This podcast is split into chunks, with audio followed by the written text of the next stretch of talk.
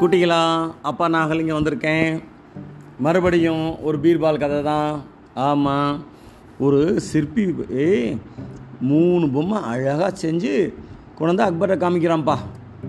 அக்பருக்கு ஒன்றுமே புரியல. அதில் சிறந்த பொம்மை எது அப்படின்னு கண்டுபிடிக்க சொல்கிறான் மூணு பொம்மையுமே நேர்த்தியாக செய்யப்பட்டிருக்கு. அழகாக இருக்குது அக்பர் குழம்பி தான் போனார். அதனால் பீர்பால்கிட்ட என்னான்னு பாரு அப்படிங்கிறார்.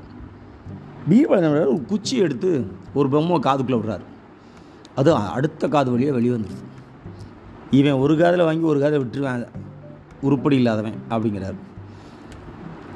அதே குச்சி எடுத்து இன்னொரு பொம்மை காதில் விடுறாரு. அது வாய் வழியாக வருது. இவன் ரகசியத்தையே தக்க வச்சுக்க மாட்டான். ஊர் பூரா தமாரம் அடிச்சிருவேன். இப்போ இவனும் லாய்க்கில் அப்படிங்கிறாரு. இன்னொரு பொம்மை காதில் அந்த குச்சியை விட்டு பார்க்குறாரு அது வயிற்றுக்குள்ளே போயிடுது. இவன் தான் ரகசியத்தை பாதுகாக்கிற ஆள் சொன்னதை வெளியே விட மாட்டான். இவன் தான் உத்தமன். நல்லவன் சிறந்த பொம்மை அப்படின்னு பீர்பால் சொல்கிறாரு சிற்பியும் அதை ஆமோதிக்கிறாரு. அரசர் மகிழ்ந்து சிற்பிக்கு பரிசு கொடுக்குறாரு. மறுபடியும் இன்னொரு நாள் இன்னொரு கதையோட அப்பா அவங்கள வந்து சந்திக்கிறேன். அதுவரை வணக்கம் நன்றி.